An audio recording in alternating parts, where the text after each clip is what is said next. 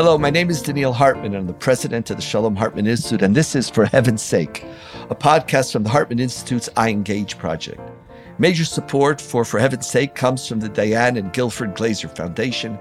And our theme for today is stepping back from the abyss. And just like in all the weeks that preceded, we're at a momentous time, and, and Elana and Yossi and I were trying to understand it, to think about it, and to help you both see it and look forward in a more productive way.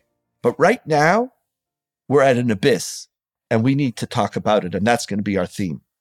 In each edition of For Heaven's Sake, Yossi Klein Halevi, Senior Research Fellow at the Institute here in Jerusalem, and myself, we discuss a current issue central to Israel and the Jewish world. And then Elana Stein Hain, head of the Beit Midrash of Shalom Hartman Institute North America and senior fellow, explores with us how classical Jewish sources can enrich our understanding of the issue. Let's begin. Last week, President Herzog publicly pleaded with the government to rescind its judicial overhaul plan as currently proposed and begin negotiating with the opposition. In the meantime, the legislation blitz continues unabated.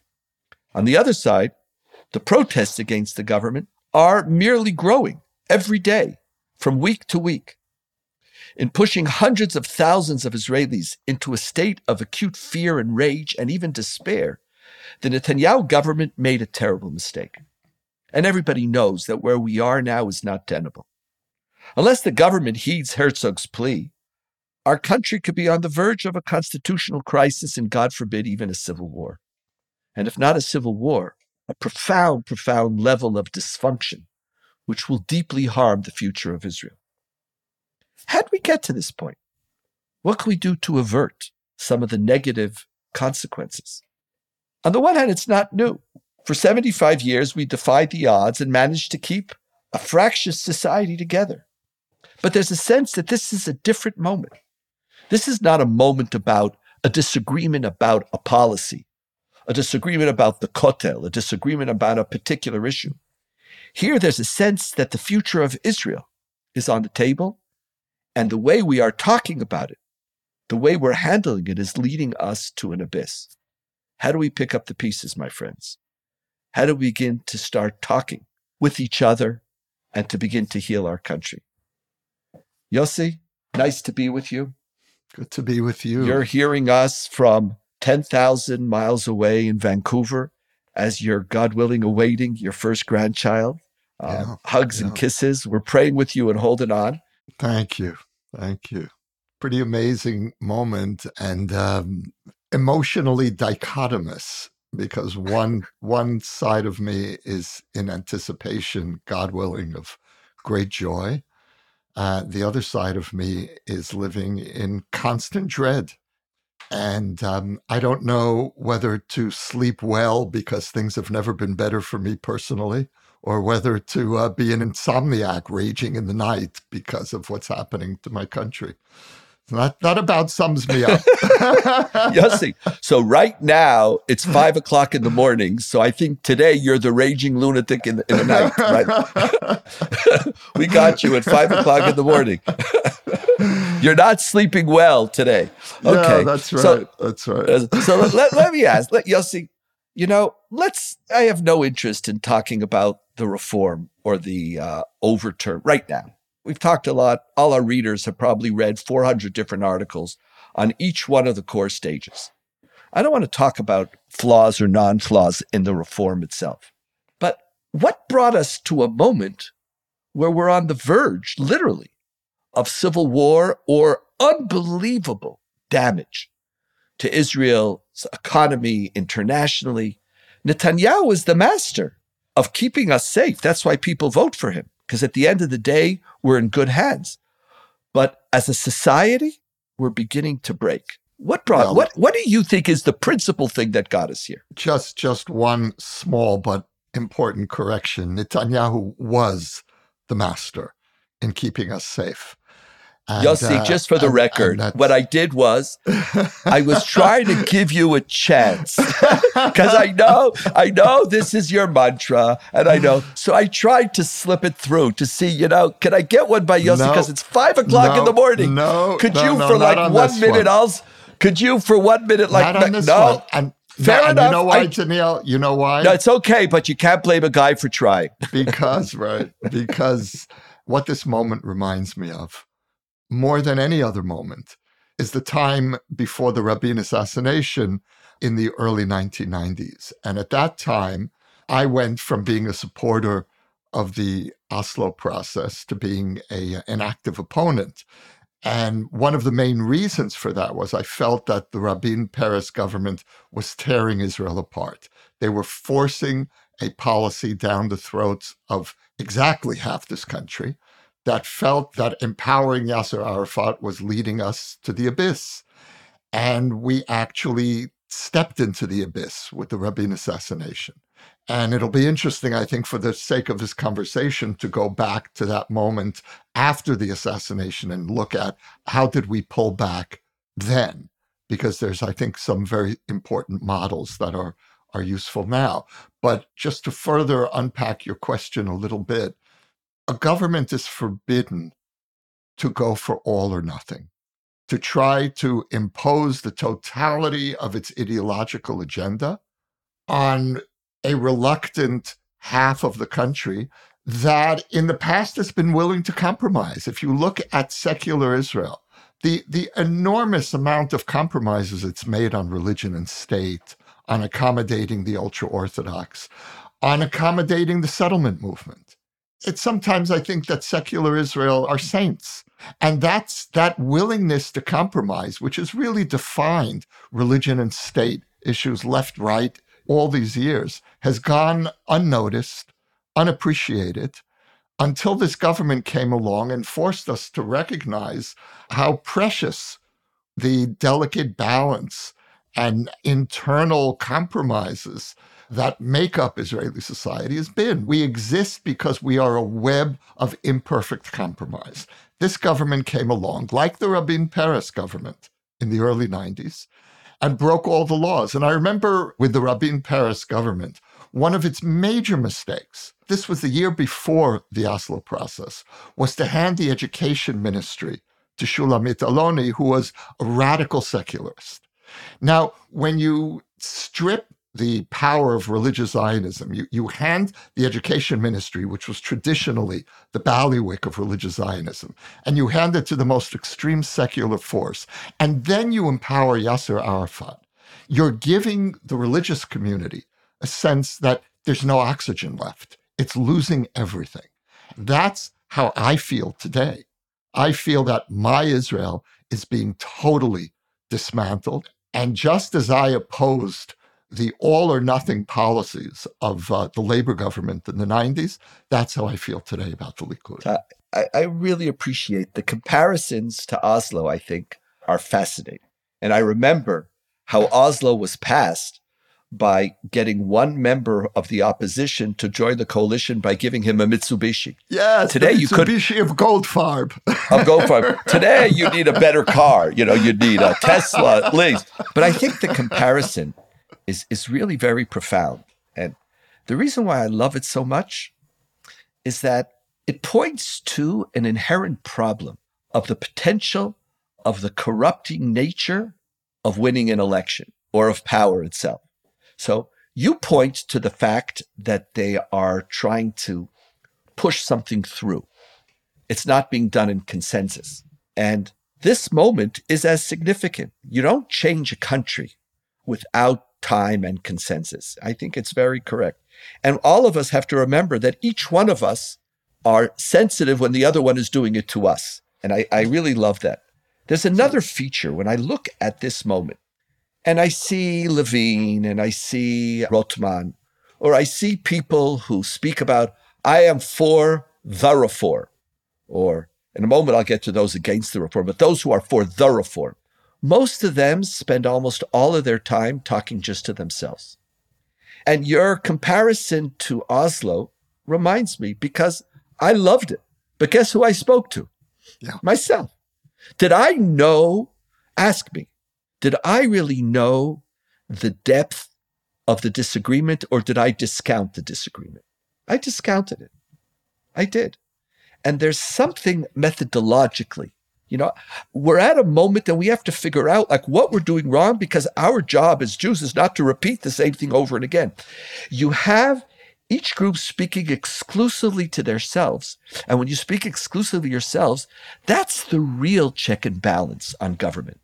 Check and balance is not a formal thing. You know, you have the legislature, the executive, and the judiciary.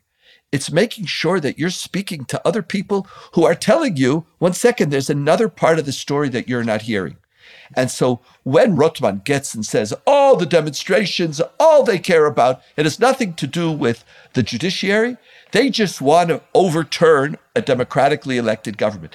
There's something about political discourse to your own people, where when you could sit in your own little mm-hmm. room and you could figure out what the country and the pace, and you could say, oh, yeah, by Pesach, Let's create the most significant judicial reform in the history of Israel. And let's do it in a month and a half. And one of the more beautiful things, which I want to come back to a moment, is that a whole community got up and said no.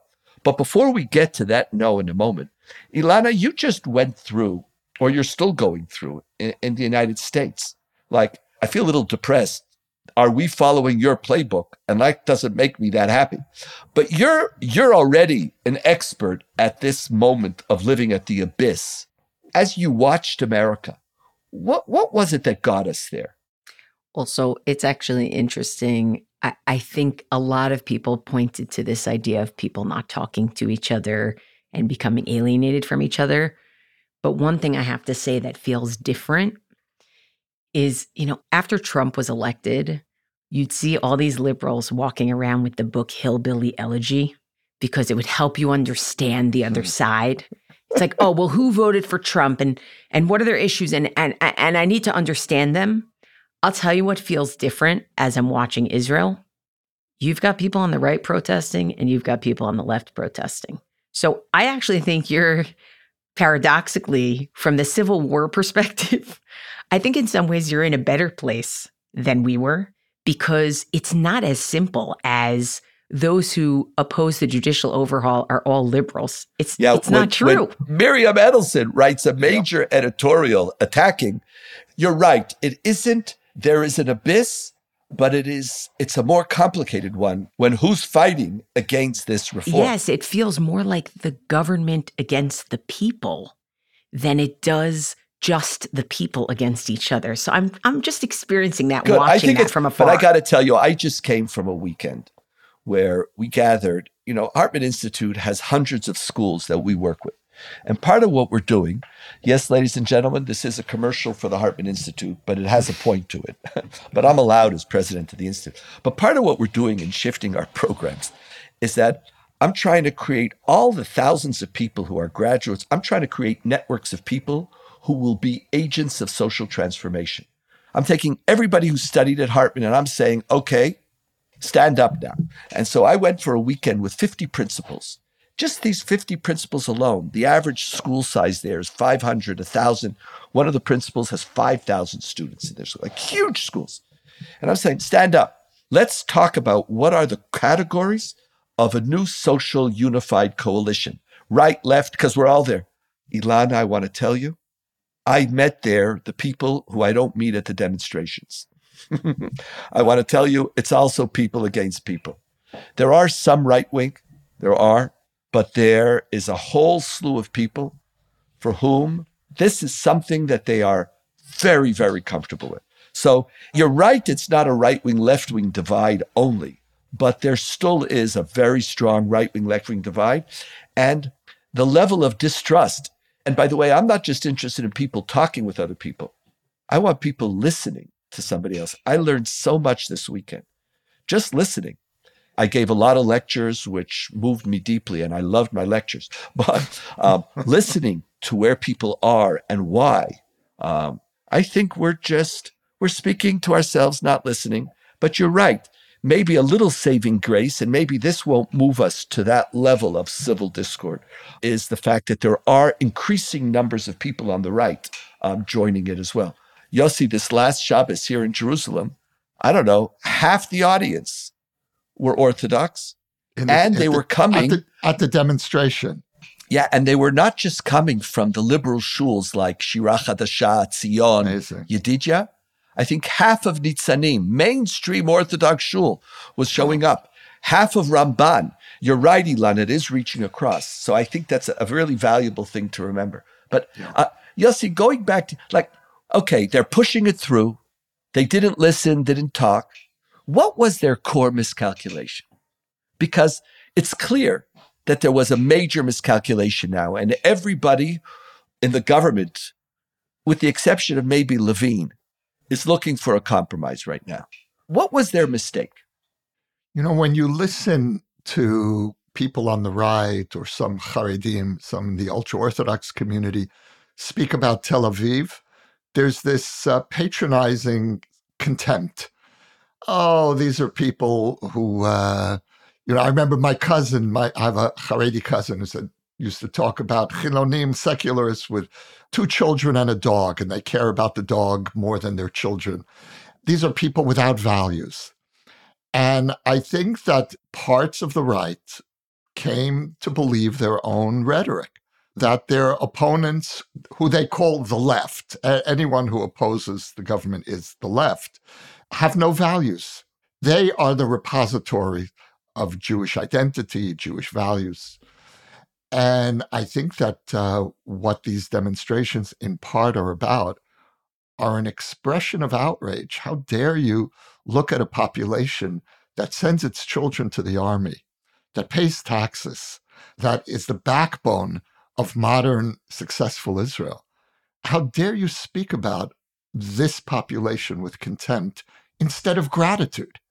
And so partly, you know, and this this goes back to what you were saying, when you only speak to yourself, when you only read your camp's newspapers, and you listen to the radio that's produced by people from your camp, you come to believe your own distorted reality. You're not seeing the other becomes a caricature. And that's what's happened. And what's so ironic in Israel is that we're such a small country. It's it's so intimate. Everyone's on top of everyone. We all know people from the other communities, but somehow no, they're the exception to the rule. You know, they're the good ultra orthodox. They're the good secular. And instead of realizing that each community, each of our tribes, as we call them here, is the repository of another set of values that helps make this an extraordinary country. Again, I want to apologize to our audience. We're not going to find disagreements. I think it's that's they miscalculated the values on the other side. Yeah. Um, so you just side, said it, you Daniel. You just said it in five words, and uh, because it's uh, six in the morning here, it took me two minutes to say it. But that's right. no, it was, it's exactly no, right. but I, it, it was very powerful and beautiful. I think there's another thing that they miscalculated. You know, Yossi, I am better at hiding my politics than you are, or at least recently. You're so overt. You've become so far extreme left, Yossi. It's so funny. Yossi's now the far extreme left. Uh, at least you help me feel that I'm mainstream. I'm, I'm, it's when, true. I'm in a state of outrage. Of outrage. You, you absolutely and are. It's emotional. It's not political. It's an emotional state. I have my emotions more in check than you do, for good or for bad. But I have a better denial system than you. But when the demonstration started, I even wrote about this. I said, there's nothing we could do. They have a 64 seat government. They won. There's nothing that we could do, and that the people who are demonstrating are by and large not the people who voted for them. And so, okay, we'll demonstrate. And after the first demonstration, Netanyahu said, Oh, there were 100,000 people. Oh, I had two and a half million people voting for me. You're not impressing me. And there was a sense of disempowerment because in Israel, there's three branches of government. You know, you have the executive, you have the legislature, and you have the judiciary. And Netanyahu controlled two, and he was about to control the third. And what are we going to do? But I think all of us forgot, and I can't tell you how important this is for the future of Israel we forgot that there's actually four branches of government. Mm-hmm. And the mm-hmm. fourth branch of the government mm-hmm. is the people. Yeah. And that even though the people vote and so called the legislature represents the people, in Israel it doesn't. It doesn't because of the complexity of the coalition governments. Many people who sit in the Likud are now in coalitions with people that they disagree with just as much as all three of us disagree with it.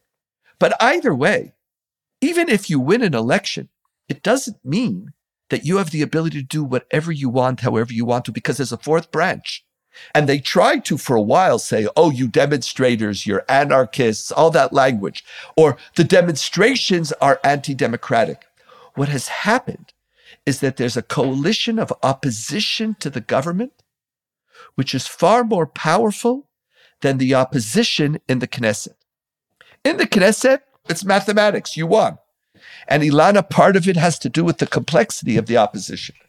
Because while in the Knesset, the opposition who is on the right are all standing and following their parties in the marketplace, the coalition of left, of center, of committed right, even right wing settler rabbis are talking about you need to have discussion. You can't do this unilaterally. You add to it the business sector. You add to this the army, those people who don't have values, who just happen to be the ones who are protecting Israel day and night. Those people, Yossi. Those people speaking and saying, I don't want to serve. Many forms of conscientious objection, which I want to get to in a moment. Add to it the international community. Add to it the economic partners, the investors, the high tech.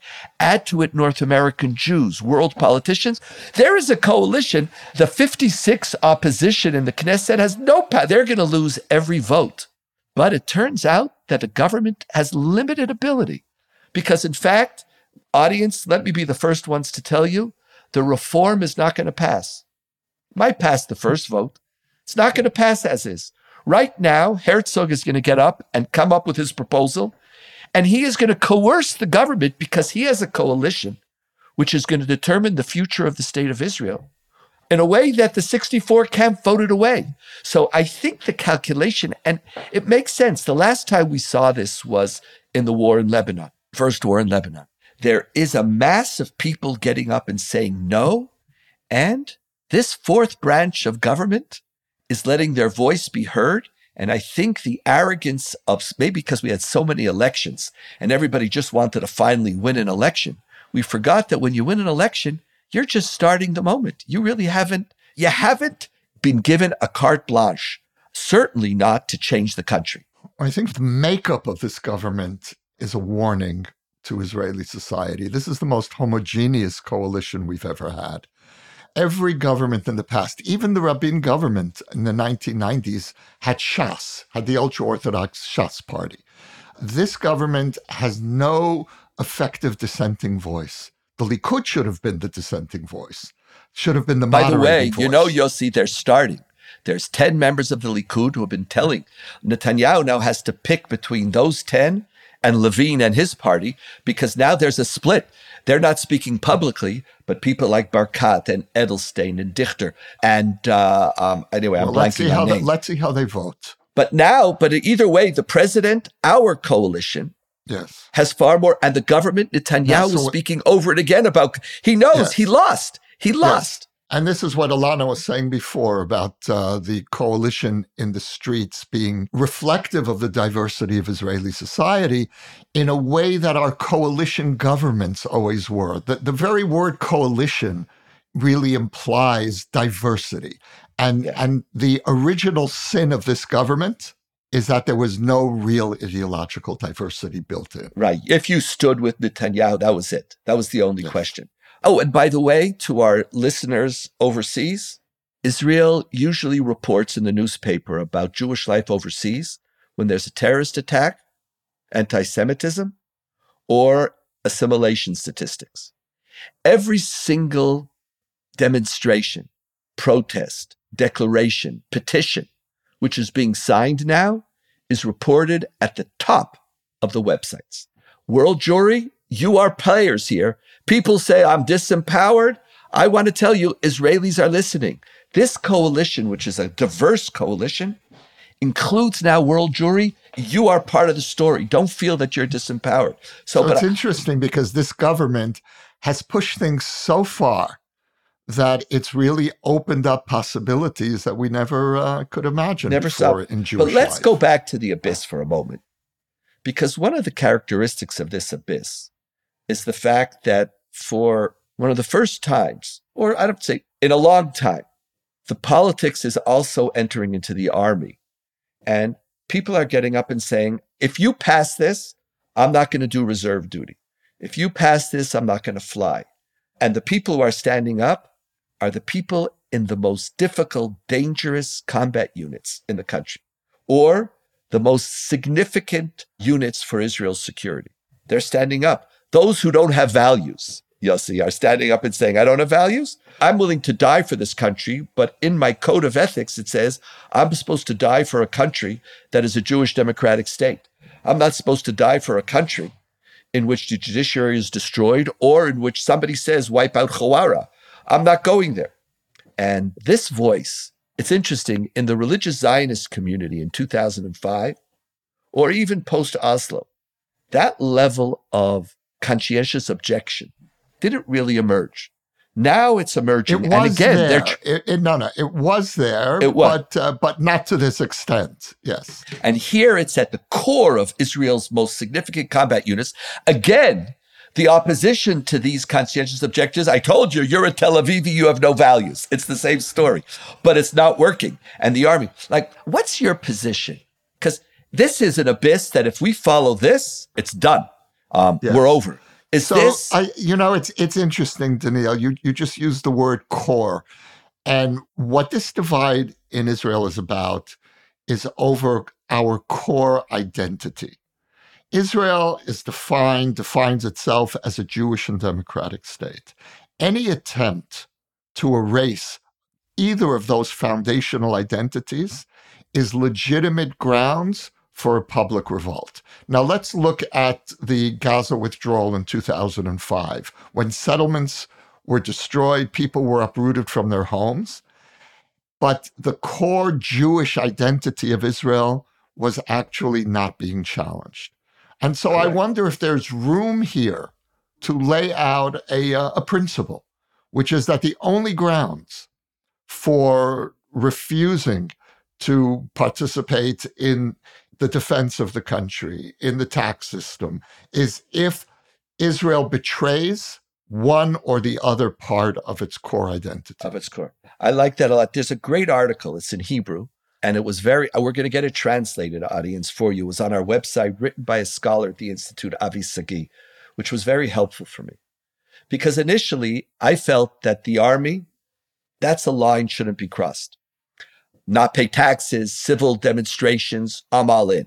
I personally don't go to demonstrations that aren't approved by the police.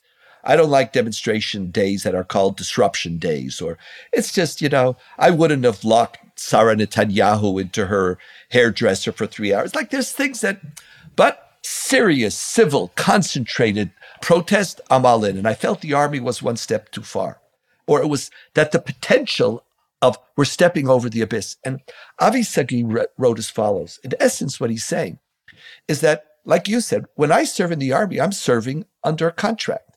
Yes. The code of ethics of the army says that we are the Israel Defense Forces of the state of Israel, which is committed to being a Jewish Democrat. That's my contract.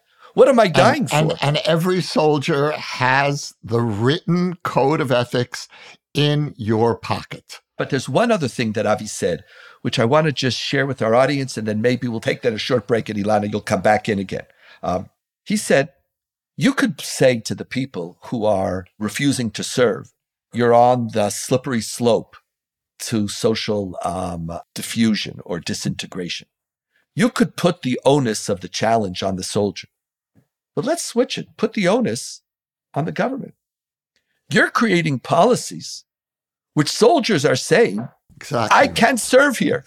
exactly so right. it's not it's not to say to them, "Oh, what's wrong with you?" It's to say, if you as a government, and maybe this is what we're talking about, how do we avoid? How do we step back when those in power stand and say, "How am I responsible for creating this moment? What have I done?" Not look at the person who's demonstrating, say, "Oh, there's a slippery slope." You've instigated it, and by the way, the moment will come when the center and the left who in many ways, while it's not official yet, have won because the reform is not going to pass as is, we're also going to have to compromise. And we could also, you know, say, oh no, let's keep on fighting. At some moment, it's not the people who are fighting, but it's the people who are instinct saying, What are you fighting for? That that's the ability to step back or to ask yourself, if what I am doing is causing this, then it's on me. On Oslo, we were so certain that we were saving Israel, Yossi, that we couldn't even listen to those other voices. And hopefully at this moment, we could move in a different direction. Let's take a short break and then Elana will rejoin us again. Elana, how are you? It's not six in the morning where I am, so I'm doing just fine. I mean, all I did was lose an hour of sleep this weekend, so I, I have no problems. You know what's interesting? I hate to do this to us, but I kind of want to check the recordings of us talking about the change government last year because we might have done something similar. We were so excited about the change government and we like didn't even talk about the people who disagreed with it, the people who thought it was the undoing of Jewish and democratic Israel. We didn't even talk about it. Elana, I have to stop you because I want to make note to self. Delete those uh, podcasts, please. okay, please carry I on, love Elana. It. I love. Please no, carry on. I think it's a great. I really think it's a great moment to actually Yeah. think about Absolutely right. how do we bring those perspectives in on this show if we're in a different place? I, I don't know. Right. That's the first thing. And the second thing is, you know, this whole conversation about the slippery slope of, you know, reservists saying, I'm not going to go, and I'm fl- people who fly IAF say, I'm not going to fly. I always think about this, you know, the the Talmud in Yoma 86b, there's this great line where Rav Huna says, once somebody has transgressed and they've done it like a second time, it's now allowed. And the Talmud's like, what do you mean it's allowed? It's like, it feels like it's allowed. So at the same time, it's like, yes, of course, everybody has to ask what are they contributing in terms of the denigration of Jewish and democratic Israel so that people in the Israeli Air Force don't want to fly. But you got to admit that, like, you're crossing a Rubicon and you've now made it a little bit easier to do that some other time. So you got to work against it also. So I just want to, you know, throw those two things in. But what I want to do today is I, I want to just give some vocabulary to what we're talking about. You know me, it's been too long since I've quoted wisdom literature from the Bible, from Tanakh on this show. So I'm going to do it. A Book of Proverbs. And you know what's great?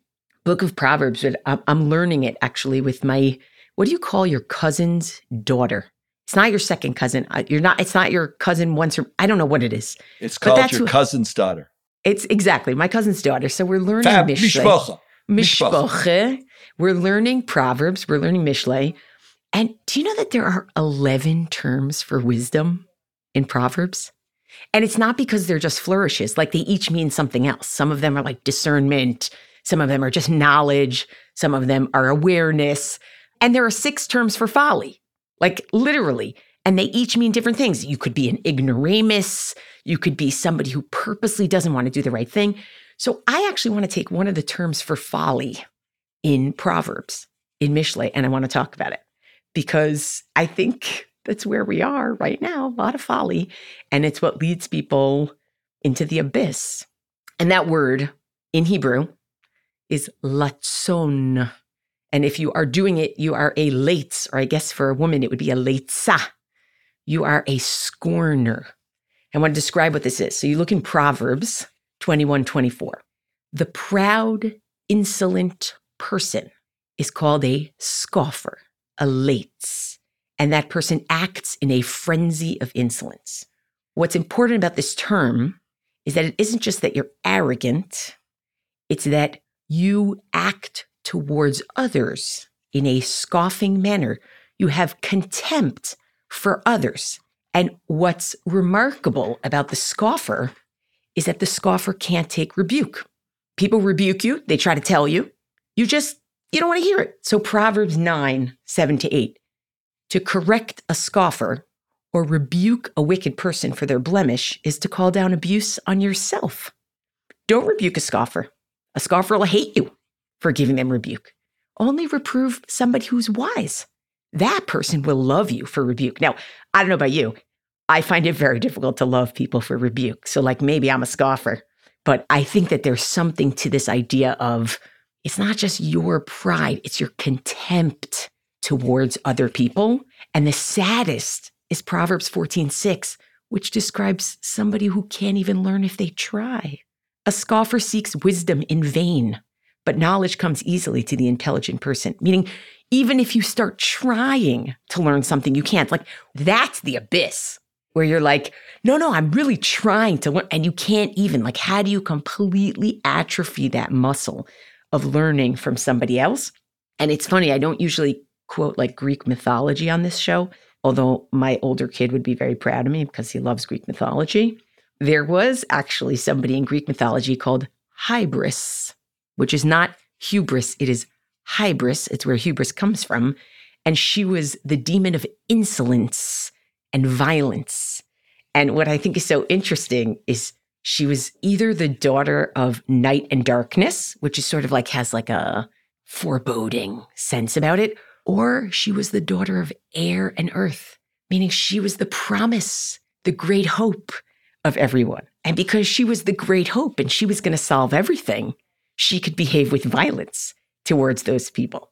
So I would say two things. One, I think it's useful sometimes to know that there are different kinds of folly and there are different kinds of wisdom because this is hard. Meaning we're we're talking about like it's easy. It's hard.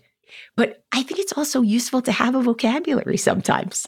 Right? Like you can have pride, you can think you're right, but that's not always the same as contempt for others and an inability to hear rebuke.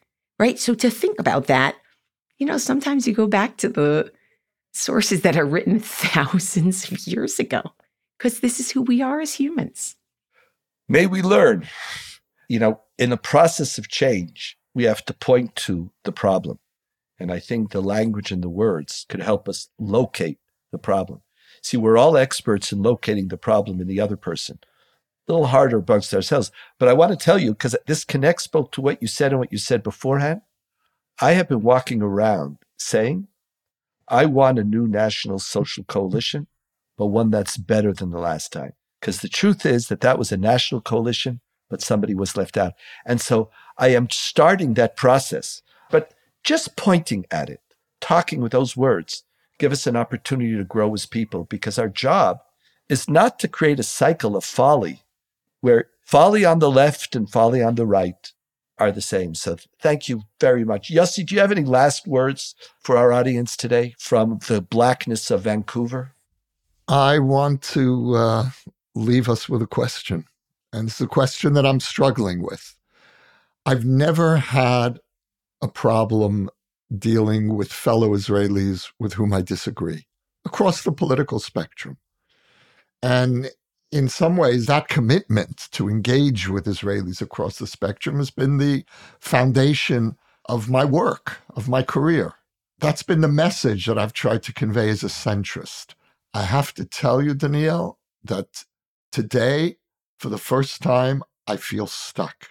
I don't know what to do with this overwhelming anger and frustration that I feel toward Israelis who continue to support a government that I feel is leading us over the cliff. Now, I try to make a distinction between the government, which I consider to be beyond the moral pale.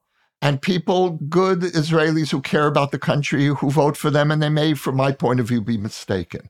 And I try to hold on to that distinction. It's becoming harder and harder for me to do that. And this conversation has been very healing for me. And it's given me a different tone. And I notice that when I when I've been speaking about the situation in interviews or I speak an octave higher and this conversation has really helped me lower my own tone. And maybe that's the beginning. Maybe before before it becomes a rational policy, it needs to come from that place of quiet and a changed tone. So thank you.